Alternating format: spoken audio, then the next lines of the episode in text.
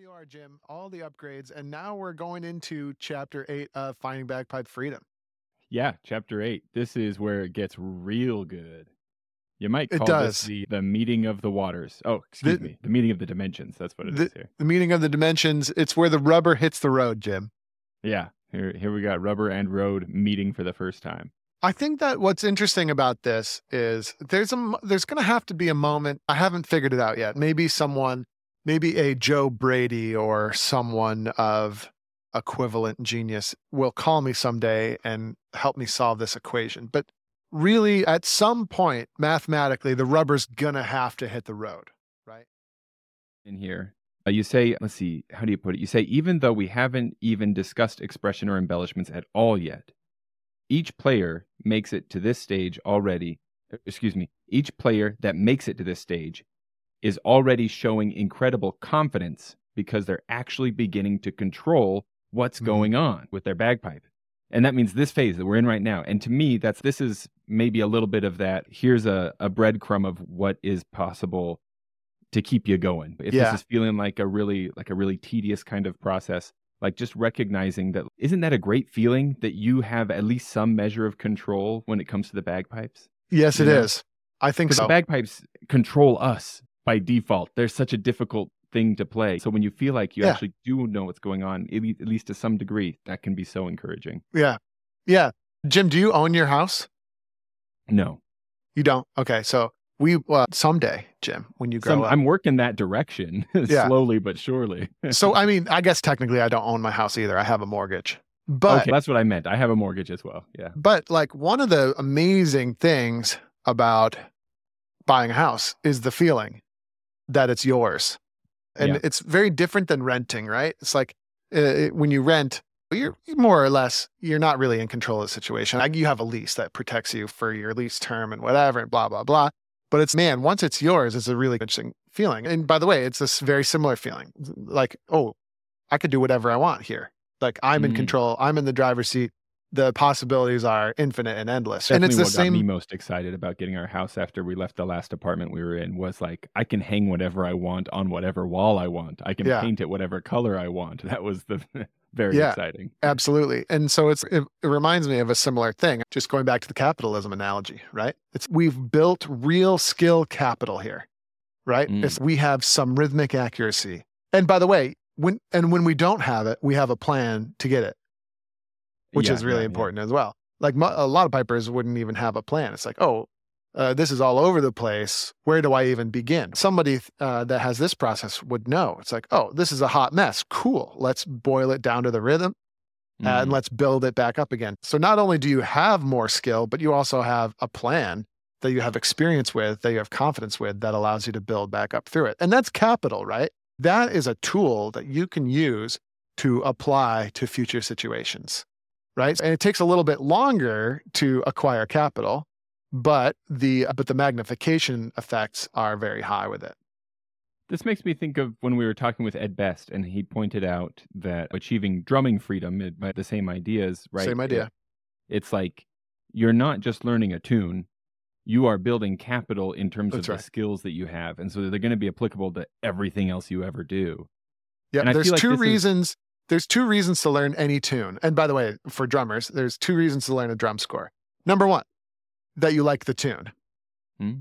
and it'll be fun to play. That's the reason most people focus on. But the second reason to learn a tune is way more important and in the long run far more rewarding, which is the reason you learn a new tune is to improve yourself as a player. And that you're going to build and, and so to the so I cut you off Jim, but you're No, no the worries. point you, the point that Ed made was every time you learn a drum score, you're getting better at your Mhm. skills, right? And that makes you better. That gives you that experience. And you have more experience putting the fundamentals to the test, right? Absolutely, yeah. Yes.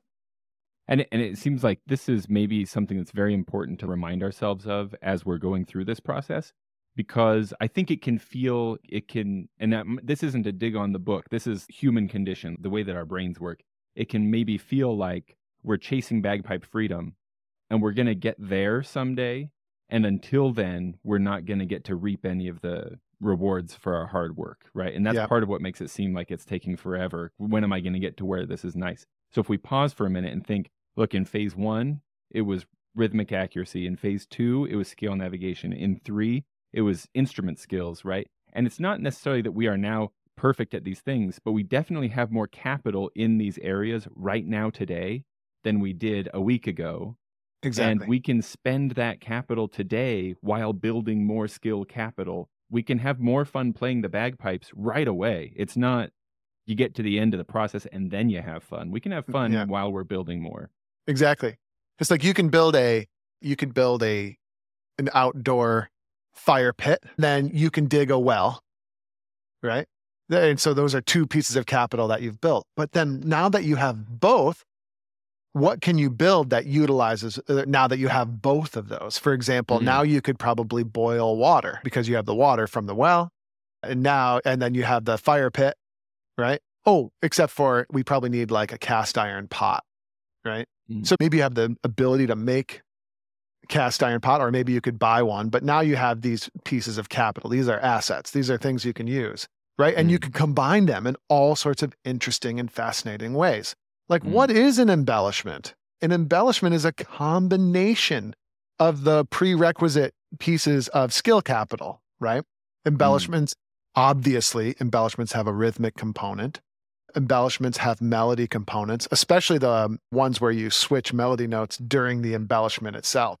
You're going to have to have control over that. And obviously, it's going to require some, a lot of grace note skill as well. I'm thinking about a good old bubbly note or something like that. It's like, Mhm. where does that come from? It comes from the prerequisite skills, and then you can combine it in cool, new, interesting ways.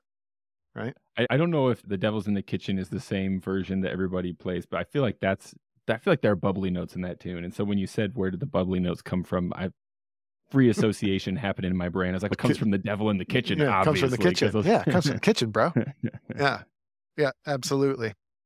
Cool. I just I get excited by that idea and just thinking like, you know, in, in the meantime, don't get discouraged. You're already having more fun and feeling more confident and stuff like that.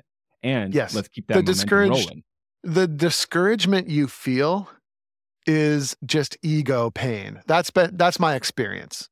And That's right? probably good. It's probably good Yeah. for our egos to feel some pain. It's like, ah, man, like I I I wanted to be I wanted to be better than I currently am. Like that's where the frustration comes from.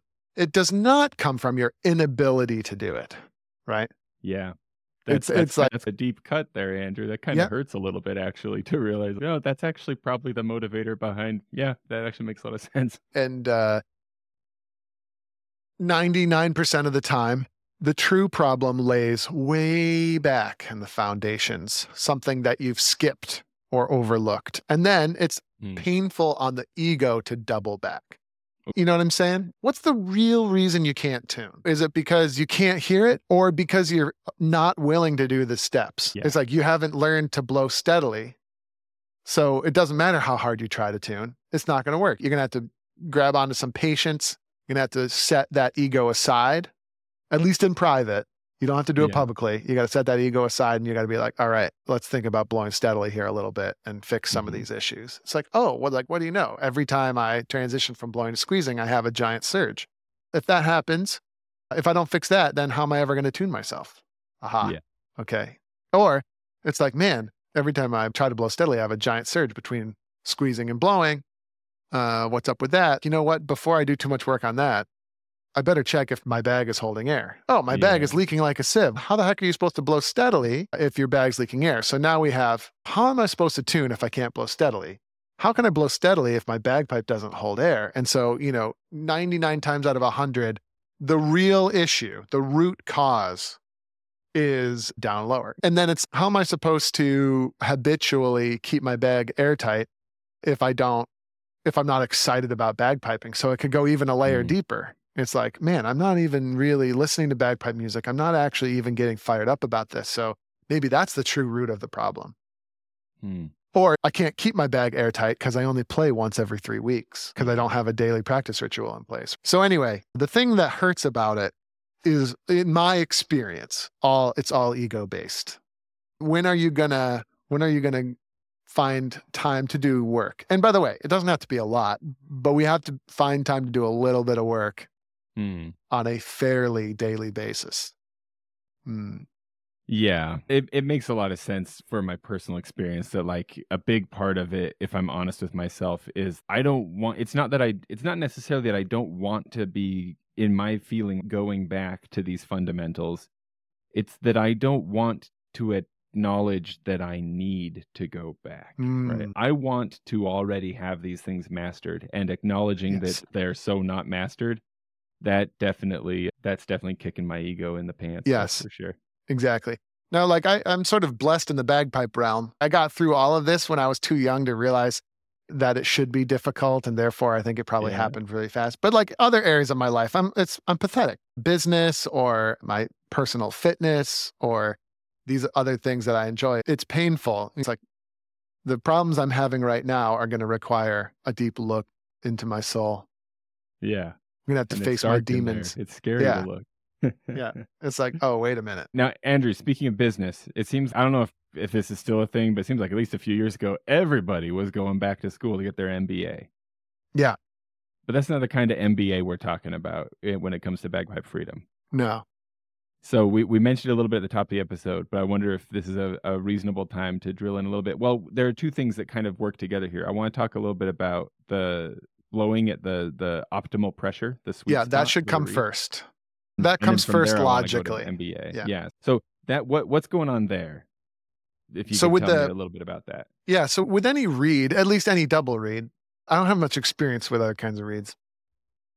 But anyway, with the bagpipe reed, Jim, uh, there's a range of possible pressures you could play. And by the way, the, the practice chanter illustrates this uh, perfectly well, if not more clear, right? So here's one of the possible pressures I could play.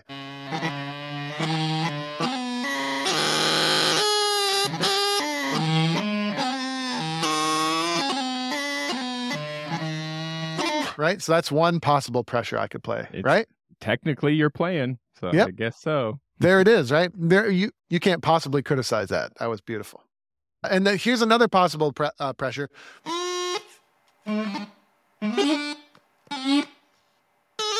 Sort of play there, Mhm. but uh, something's going on there. I'm not sure what that is. I'm, am I blowing so hard that my chanter is like literally cutting out and making all sorts of messed up sounds?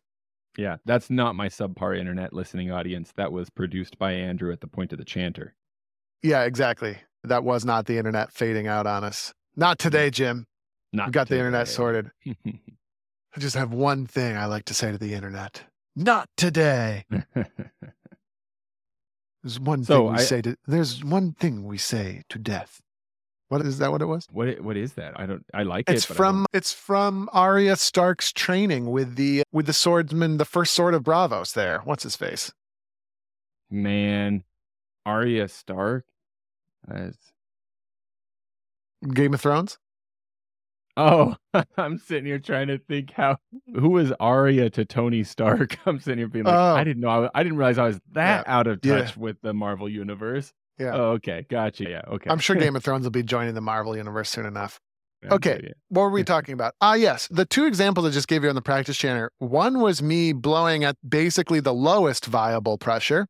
Mhm. And then the next pressure was the highest, and it wasn't even really viable, was it? But at a very high pressure. That illustrates, yeah, there's a range of possible pressures that you can play your reed at. okay. Mhm. And you can't just do whatever you want. Reason being, did you hear what it sounded like when I just blew at the low end? Sound good. Probably none of us wants to sound that way. That's right. One of the important things that every bagpiper must do is identify what pressure their reed sounds the best at. Not reasonable to ask someone to blow steadily unless you tell them what the pressure is first, Yes. and then you can tell people to blow steadily, right? This this it seems it sounds so sensible and so simple. It is. say it this way, Andrew. It's just but- basic logic. Yes. But the thing is, at least I have spent many years describing to people that they need to blow steadily. Yeah. Blow steady, you with, idiot. With without giving them that uh, target point. Yes, and saying exactly blow right. steadily this hard. It's shoot your is so arrow. hey. Jim, shoot your arrow accurately, okay? totally. That is Hey. exactly how ludicrous it is. Yeah. Jim, you idiot. Just be accurate. be accurate with your archery, okay? Right. Right. Just be accurate, okay? So wait a minute. There's an important piece of information there. There needs to be a target, like a target is a prerequisite to accuracy, is it not? Yeah. Yeah. yeah. It is, right? So blowing steadily is impossible unless you have a target. Yeah. All right. And so, what is the target when we play the pipes? And the target is the sweet spot. And in the book, we get into more details about exactly how to find it. But let's just say, of all the possible pressures, you want to find what pressure is the best, which, by the way, the, the way I find it, the, my definition of the sweet spot is it's actually the maximum amount of pressure you can apply to your chanter reed. Mm. Okay. That's the sweet spot. Now, there's a little asterisk there because once you go past a certain point, your reed starts to make sounds that are suboptimal, unpredictable, kind of crappy, right? Right. But the thought process for me is anytime I play any bagpipe, whether it's my own or someone else's or whatever, I'm always blowing that reed as hard as I possibly can. And I'm testing the top end of the pressure, right? I'm always pushing that top end to, to the point where it, it'll get to the point where it starts to sound a little overloaded and distorted. And that's how I know I've hit the ceiling and I just probably want to dial it back a tiny smidge. And then that's my point. And then I'm going to, that's where I'm going to blow steady moving forward. That's the sweet spot. That's where the chanter sounds the sweetest. It's where it's the most stable. And that's the target we need to learn to hit. So to be super duper clear, in case it's not clear, we're not necessarily saying here that a person should be blowing as, as like the high the maximum pressure possible for their physical body to apply to the reed. It's the maximum physically possible point for the reed to the reed. receive without going beyond sounding ideal. So if it starts Yes. getting into Squeaksville, then you got to back up a little bit. Yep. And the the interesting thing about the sweet spot is it, it never stays the same. Right. Ain't that the truth? so it's not going to stay the same. So for every different chanter reed, the uh, sweet spot will be different. Not to But- mention over the course of each Yeah. reed's life, it'll change too. Yeah, but wait, there's more. As the reed changes over time, the sweet spot might change. During your playing session, the sweet spot almost certainly changes because Yeah. during the beginning, it's like dry and cold and not warmed up. And then as you introduce moisture and warmth into the reed, it, the sweet spot will probably change as you play and so on. It's a Mm. feel. It's a feeling that you have to develop as you play. You learn to feel what the sweet spot's going to be. And again, there's unconscious competence again. We kind of want to get to the point where we can feel that we're blowing our chanter reed at the sweetest possible point, and that's what we're going to go for. And I feel like there was even still more. Oh yeah, and then the weather, like the weather Oh, outside yeah. will Mm. change, right? So the sweet spot is something that's going to change as you go. So first thing we want to do is understand how to find it, how to find that sweet spot, and then we want to learn how to maintain it over time. Yeah. It it feels like a good and important thing to to point out that the that spot's going to change. So there's some value in being like like you say you got you want to get to the point where you can feel it. So it's like like you mentioned earlier, you don't want to make a habit out of doing things wrong because then you have to unlearn stuff later. But at the same time, there is a big element of like, you got to do this stuff a lot so you can develop a sense for what's going on yes. and try to keep the improvements in mind, but also play your bagpipes every single day. That's still a really big deal. Even if you don't Yeah. 100% know what you're doing, that's a big part of getting to where you can sense, you can feel where your reeds are at, what your bag is doing, all these kinds of things. yes. You're not going to get a feel for it if you don't do it a lot. Exactly. And I can also tell you, just like everyone, if you don't know for sure that you're playing with rhythmic accuracy, I will tell you that there's a 99 point, like, I'll tell you that you're playing ahead of the beat, right? yeah. Tell me you play ahead of the beat without telling me you play ahead of the beat. But you either know that you're rhythmically there or you're ahead of the beat. Uh, same with the chanter reed. So unless you know you're at the sweet spot, you're drastically below. Like I can Mhm. just give you that as a hint out of the gate. So anyway, let's move on to the next topic. What else? Yeah. So we got that. The other thing is we talked, and we don't have to go into that in depth today because we've talked about it in fairly recent episodes of the podcast, but just the art of tuning your drones to the chanter itself. That's one of the skills that's in there. Yeah. Which, by the way, you don't want to do that before you've identified the sweet spot either. Yeah. So the sweet spot is the first thing once you introduce the chanter. That's the first thing we want to concern ourselves with because logically, it's a prerequisite to to the things that come next. Yeah. So we want to tune the drone to the chanter, but if we don't know what pressure we're going to blow the chanter at, then it's going to be hard to be in tune, right? But anyway, you can use the blow trick, you can use trial and error, whatever you need to do, but practicing getting one drone in tune with the chanter is a key element there. And then the next thing you wanted to talk about, Jim, was the third thing, which is the the MBAs. All the rage right now. Everyone's doing it. What is that? Masters of Business Administration? Is that what Yeah, mas- master mastery of blowing administration. That's the that's that's it. Yeah. That's the one. Mental blowing anomalies. Yeah. What? No, the air doesn't come from my brain. What are you saying, Andrew Douglas? Yes. That's ridiculous. Uh-huh. A physical blowing anomaly are those are quite we we know about those, right? That's when you're you blow in, you transition to the squeeze, and then there's some sort of pressure problem during the physical blowing cycle. hmm It would be cool if that's all that it was, but that's not all that it is. And by the way, this happens all the time. For example, do you ever find yourself doing a complicated task in normal life and holding your breath? Does that Oh, ever for happen? sure. Yeah. Yeah. happens all the time, right? Subconsciously, we have little mental tics that cause our standard ongoing procedures. They cause hiccups in our standard ongoing procedures. Or Mhm. walking and chewing bubblegum at the same time. That's like the, or pa- uh, rubbing, patting your head and rubbing your tummy, which Yeah, yeah. interestingly, I don't have that much of a problem doing. Oh, it's harder Oh. with these hands. No, but like once, yeah, but anyway, you gotta do- but like breathing is something that we do all the time, right? But like sometimes something complicated happens where, where you hold your breath, or Yeah. it sometimes can be a really stressful part in a movie or something, and you hold your breath or Oh, something for like that. sure. Yeah. But anyway, bagpiping is the same way. So we're on the bagpipes, we're operating this thing and we're blowing and squeezing and we're attempting to do steadily, and we might even be able to do that. Okay, but what tends to happen is our finger work causes those functions to short circuit. It happens all the time, right? So the the most common example is when a beginner goes up and plays high A, right? Yes. Nine times out of 10, when a beginner goes up and plays high A, for some reason, and I actually think it's because the death grip that we have on the chanter, we're suddenly forced to let go of it. And I think it causes like Oh, a, yeah, that oh, makes sense. I think it causes an oh crap knee jerk falling off a cliff feeling.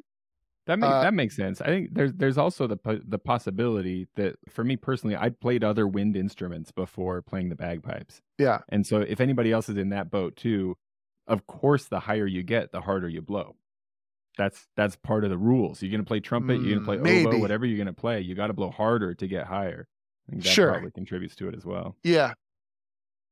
It- well, and maybe it does happen a little bit on high G. Whatever. It doesn't really matter because we, we have these arguments all the time. This is what cool cerebral bagpipers do, man. We love having these conversations. There's also the fallacy. We're the cool ones. There's also the fallacy that the high A takes more air than other notes, which, by the way, By the way, I just want to pause for a minute and acknowledge that I don't know about Matt MacIsaac and and Lincoln Hilton. I don't think the two of them are sitting somewhere right now. Discuss. They're probably off playing their bagpipes. I know You and I, man, we're the cool ones. exactly.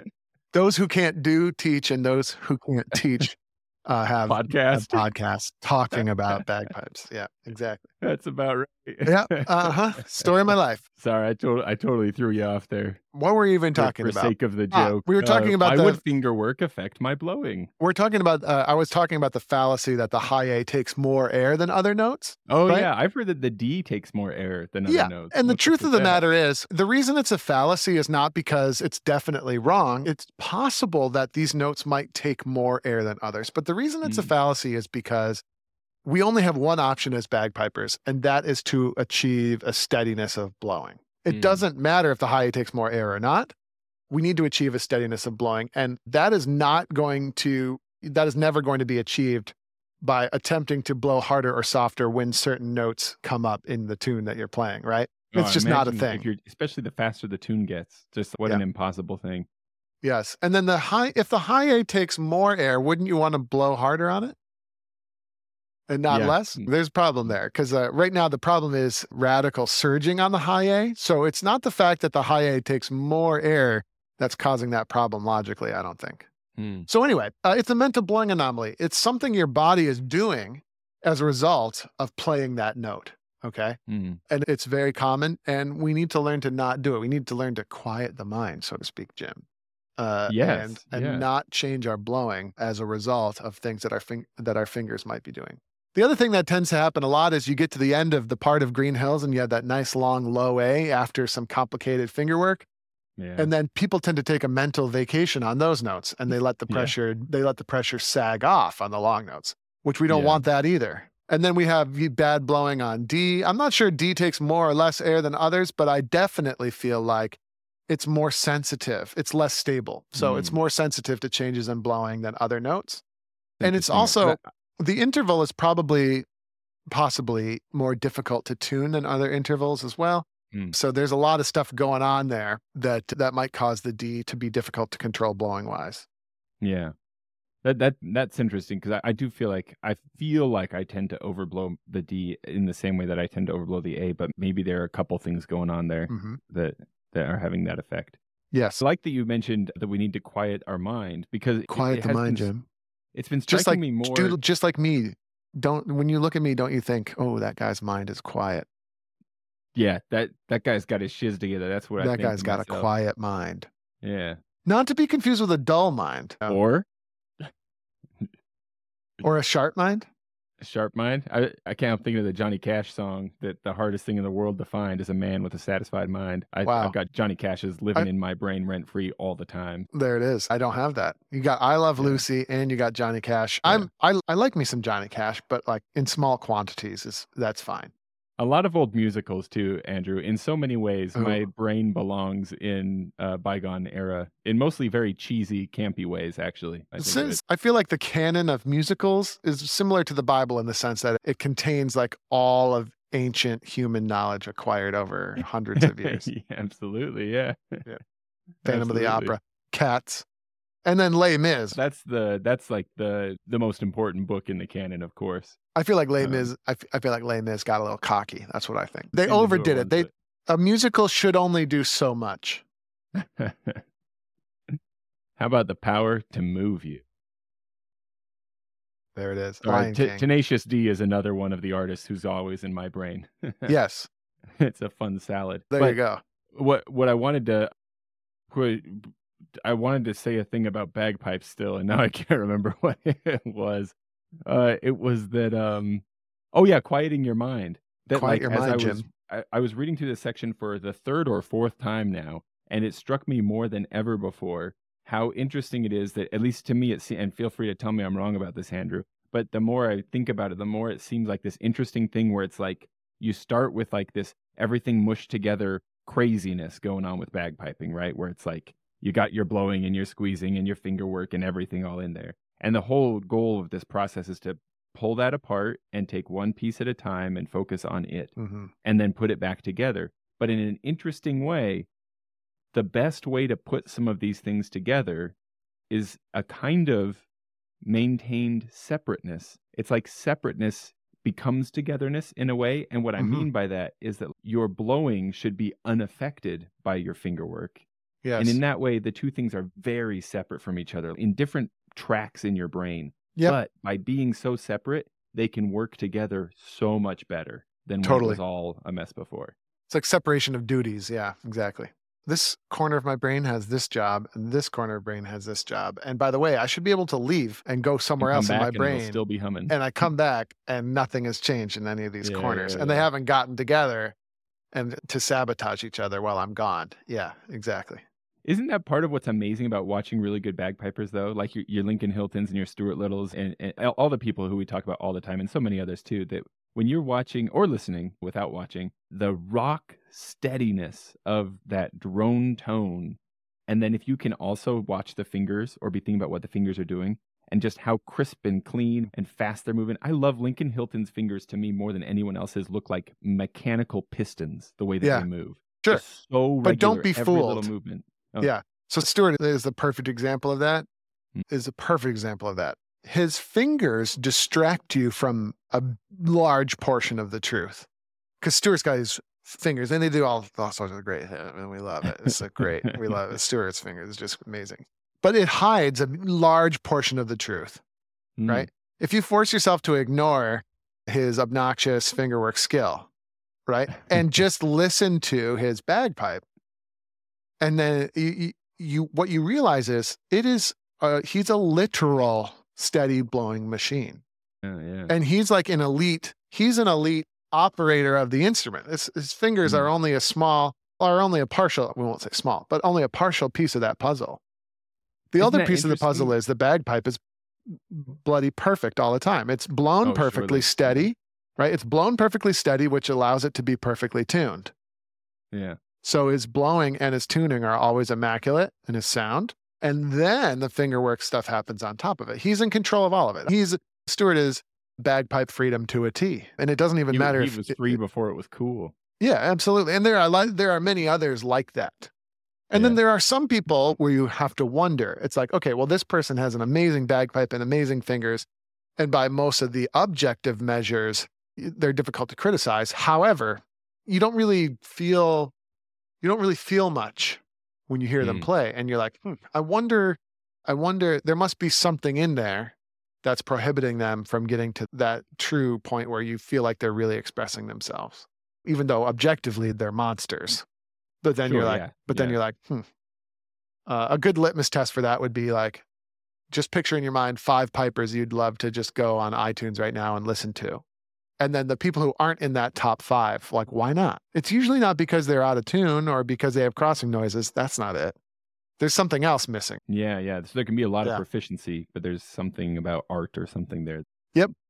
It might be a negative consequence of the competition system or uh, or just the rigid or maybe the rigidness of bagpipers, may, or maybe like the military background. Who knows?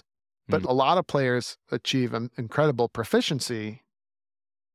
But when you ask the question why, you can't find the answer, right? When you ask the question why about Stuart Liddell, in my opinion, you ask the question like why, you, there's an easy answer there. It's like why? Because holy crap, just listen to it. It's amazing, Mm. and I've never heard anything like it before. And there's other players like it, right? So you're taking on these skills. They have these objectively amazing skills, but then it inverts at the top, right? So skill, skill, skill, skill, still. And then once you're at a certain point, now the Mm. possibilities are literally endless. Yeah. No one uh, dreams of having your skills be literally finite. Yeah. Like- that's Like, man, I just, oh, I'm so glad I worked so hard. Now the possibilities are definitively finite. right. That's a not, it. saying. That's not the dream, we man. That's not possibilities the are dream. endless. No, Yeah. yeah. Now it does occur to me, Andrew, that the, a lot of the stuff that gets talked about in this phase, as well as the phases building up to it, rightly so, might include some like somewhat tedious or monotonous tasks to be done. But there's maybe a risk of us as students of the method getting a little too if I'm thinking to myself, oh, I'm going to focus on my manometer that I just hung up, right? Sure. Then I'm not going, I'm just going to play the one tune that I've already got down perfectly well. And I might go three, four weeks just playing only that tune, thinking about these Yes. things. Exactly. So you do mention here toward the end of this section, you say, I do want to reiterate that the true test of these skills is to be able to realize all eight of the active skills with relatively fresh or unknown material. yeah. Amen, my And I- I have had entire years go by where the only tunes that I learned that year were the three or four that I needed for a new competition medley. yes. And I feel like that's okay because some of us will, at times, will be in a phase of life where school, work, kids, other hobbies, whatever, that's what we got bandwidth for. And I'd say that's better than nothing. So celebrate that. But barely. for yeah, me personally, that was not the situation. The situation was I got lazy, I got comfortable. There was something where I just I stopped opening music books, you know. Mhm. So like how do I keep that alive while also working on these kind of like somewhat like to some degree repetition is necessary here. So how do I do the repetition of the skill while also keeping my variety moving? I, I think you just want to maximize the amount that you're doing that you're doing new interesting things. And by the way, interesting uh, that can be dangerous as well. Sometimes it's important to do things. Sometimes it's important to work on a tune that maybe isn't your favorite Mm. because maybe it isn't your favorite for a subconsciously telling reason. But yeah, we want to keep that variance going. We don't want to just stand there and stare at the manometer playing Skye Boat song your entire life. It's not going to work. And then what you're going to find is, even though you mastered Skye Boat song, there's things about other tunes that are going to throw major monkey wrenches in this. It's the same Mm. reason you could get really good at dribbling side to side and between the legs, doing the dribbling drills and dribbling around the cones. And then you play a basketball game and your defender just steals the ball from you every time and goes and Your scores. And defender's not standing still like a cone like they're Yeah. supposed to. exactly right. Dribbling drills are important, yes, but on, only as part of a, a healthy diet of all the other Mm. activities. Yeah, Mm. I think that's the big thing. You're in phase four. uh, You've got eight things that you're trying to juggle at one time now. So, how are we going to break stuff down and work on it? I recommend a regimen where you're regularly, you know, working on these skills in an isolated situation, right? So, always take the tune you're playing and practice the rhythm first, always. It only has to take a minute or two. So, it's like, hey, today I'm looking at a fresh new tune. But before I look at the notes, I'm going to look at the rhythms. So, let's just make Mm. sure I have a plan. Let's make sure my accuracy is good today. Just take five minutes and do that. But maybe you do that Monday, but maybe on Tuesday, you're doing something else. You're just practicing doing reps, tuning two drones together. And maybe some days you're you're playing at the sweet spot and trying to maintain it. Maybe some days you're looking at a manometer. Maybe some days you're just not purposely not looking at it and just working on your sort of basic intuition. Maybe some days you're comparing your basic Mm. intuition to the facts. Like you could do a blind manometer recording where the recorder picks up the manometer, but you're not looking at it. And then you could be like, aha, okay. So habitually I'm underblowing. When I'm not looking at the manometer, I'm underblowing. So that means in general, when I'm playing, I need just working on it. And then That never the same threshold I have tune. yet to cross. It's Yeah. And then never the same tune, never the same tune for too long. Don't, you can't play your two four march exclusively for 492 days, right? That's going to make you worse. It's not even going to keep you at the same level. You're going to, you're going to go back off the back of the plateau there. Yeah. It's like if you only ever played basketball against the same opponent. And yeah, especially if the opponent was like a robot that only did the same four moves the whole time. Yep. I have great respect and envy uh, for people who are very skilled sight readers of music. Yeah. But I watched it happen with my closest friend and good bagpiping buddy from the beginning, where he just got to the point where this is what he was doing all day, every day. He was just going through music books from the cover on the front to the cover in the back. Right. And at first, it took him uh, two days per tune. Yeah. By the end, he could bust through 12 new tunes in a sitting. And, you Can know, you, bu- uh, what about it. by ear though? Like, so let's flip the script. Like, how well do you learn tunes by ear? If you spend all your time mastering sight reading, maybe you'll develop some proficiency. But then Yeah. there's some people who can just pick up a tune by ear. And I am proud to say, not really that proud, but like, you know, I can do both pretty easily, pretty fast. So memorization is kind of in that category too. Oh, you're a great player, but it takes you four months to memorize each tune. I'm a slightly less I'm a slightly less great player, but I've got 47 tunes I can play by memory. Which position would you rather be in? And there's trade-offs. Maybe all you Yeah, care about is the yeah. blue ribbon. If all you care about is blue ribbon, then you only have to memorize a couple tunes per year and play them really Mhm. well, even though that's not actually probably true in the long run, right? Whereas, uh, you know, You whereas if you're a ceilidh Piper, rotate them. yeah. Whereas if you're a ceilidh Piper and you only know three tunes, uh, they'll probably laugh you off the stage. It's, hey, Yeah, we've heard that. We've heard your two four march 47 times already. Play us something Yeah. new, bro. Yeah. Uh, and and the thing is, we want to be well-rounded generalists, for sure. We want to be a well-rounded generalist, or at least eighty percent. At least eighty percent of what we're doing should be focused on well-rounded, general, great musicianship. And then some of our time can be spent specializing. You can Yeah. specialize. You can play in a solo competition, or you can play in your pipe band. Those are specialized things. But of course, we want to be generally good. Andrew, you know what I just realized? That we've been recording for eighty minutes. Well, there's that. But the other thing is that we dove right into this without reading the Steven Spielberg quote that is Oh. at the top of the chapter. Let's. Why don't we uh, end this episode with the quote? yeah. You got your physical book there. Why don't you, do you want to read it off for us? This is from Steven Spielberg. No, I think that's. uh You have to read it, don't you? Do you Let me- have it? Let me, uh, I do have it here. let me get into proper voice. Man, this is a good quote. Wasn't there a chapter recently that had no quote? There was, yeah. It must have been chapter six or seven because I think it was pretty recent. Yeah, it was chapter six.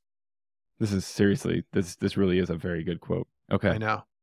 It makes up for missing a quote in chapter Mm. six. So Steven Spielberg once said, The delicate balance of mentoring someone is not creating them in your own image, but giving them the opportunity to create themselves. Yes. It's a very Yeah. good one.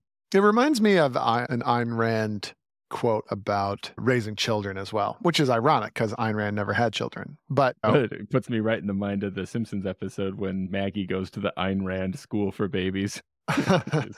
Very Yeah. funny. But go uh, on. yeah, Randians, I think are, they were very randy, if you know what I'm saying, but they didn't procreate that often.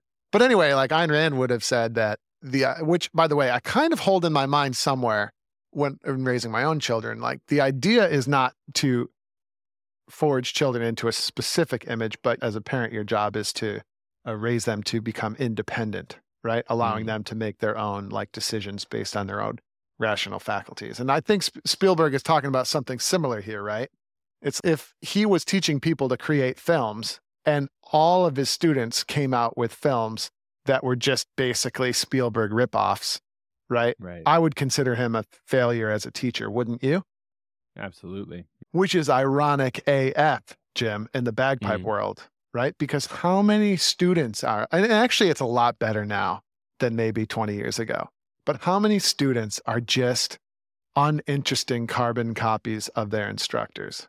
A lot. I mean, it- you, you it's better. It's so about- much better now. It's so much better now. I think the internet has helped so much Yeah. and YouTube and everything. People are really digging into what they enjoy and allowing it to influence how they sound. But but yeah, ironic. In the it it's in, speaks yeah.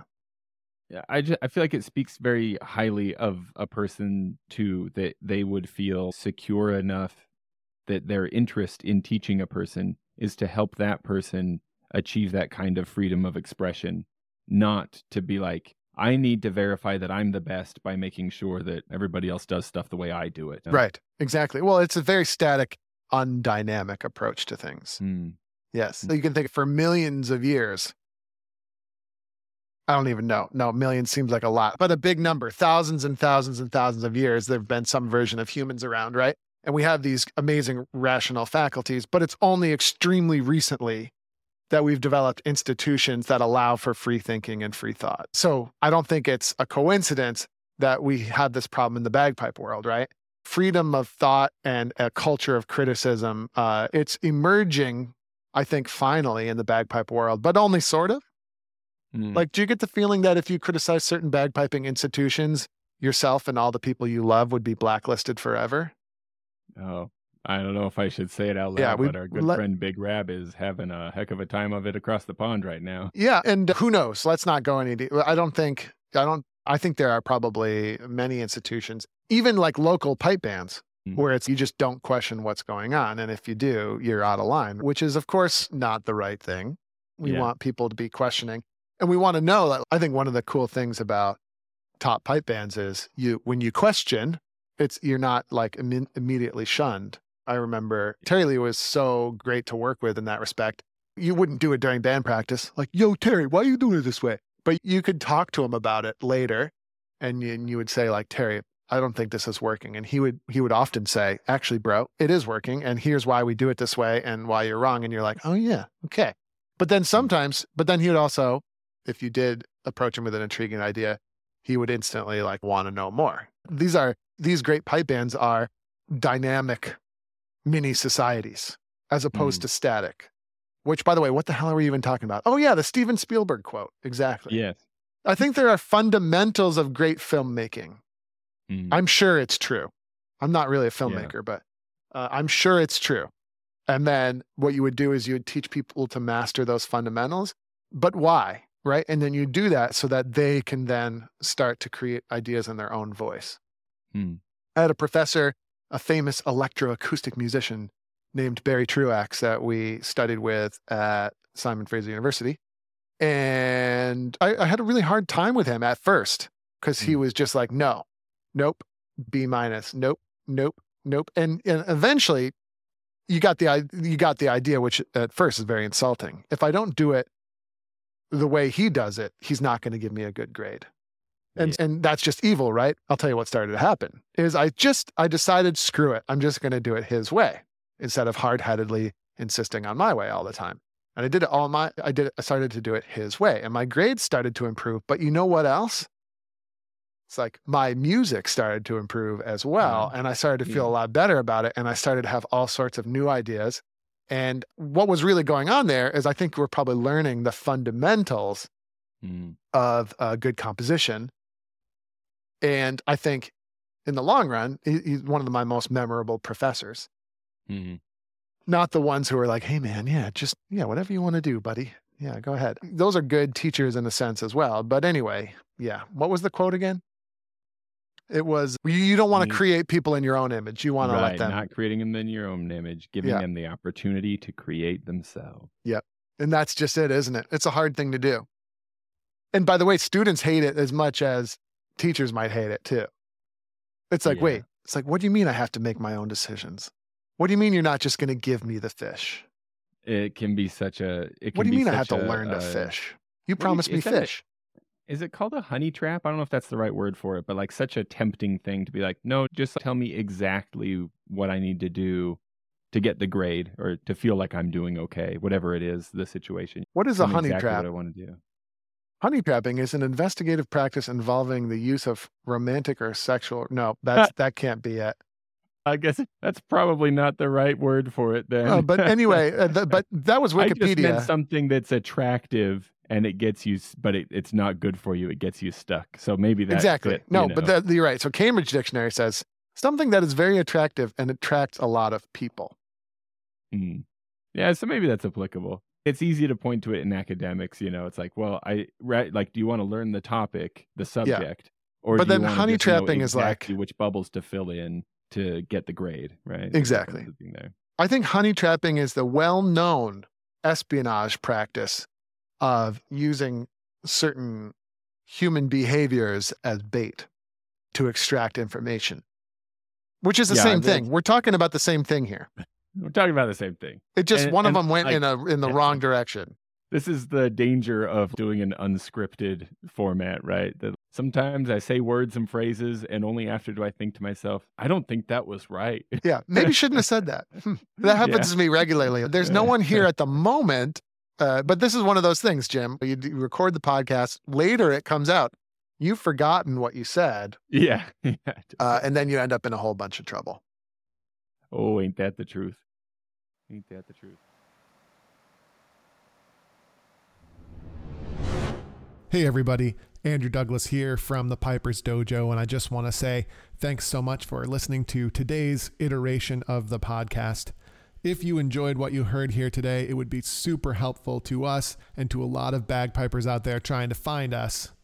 If you could give us a top notch review on whatever platform you're using to listen to this podcast, particularly Apple, iTunes, and Spotify, and things like that, your review would be really, really helpful. So if you have a moment today, definitely go over there and help us out.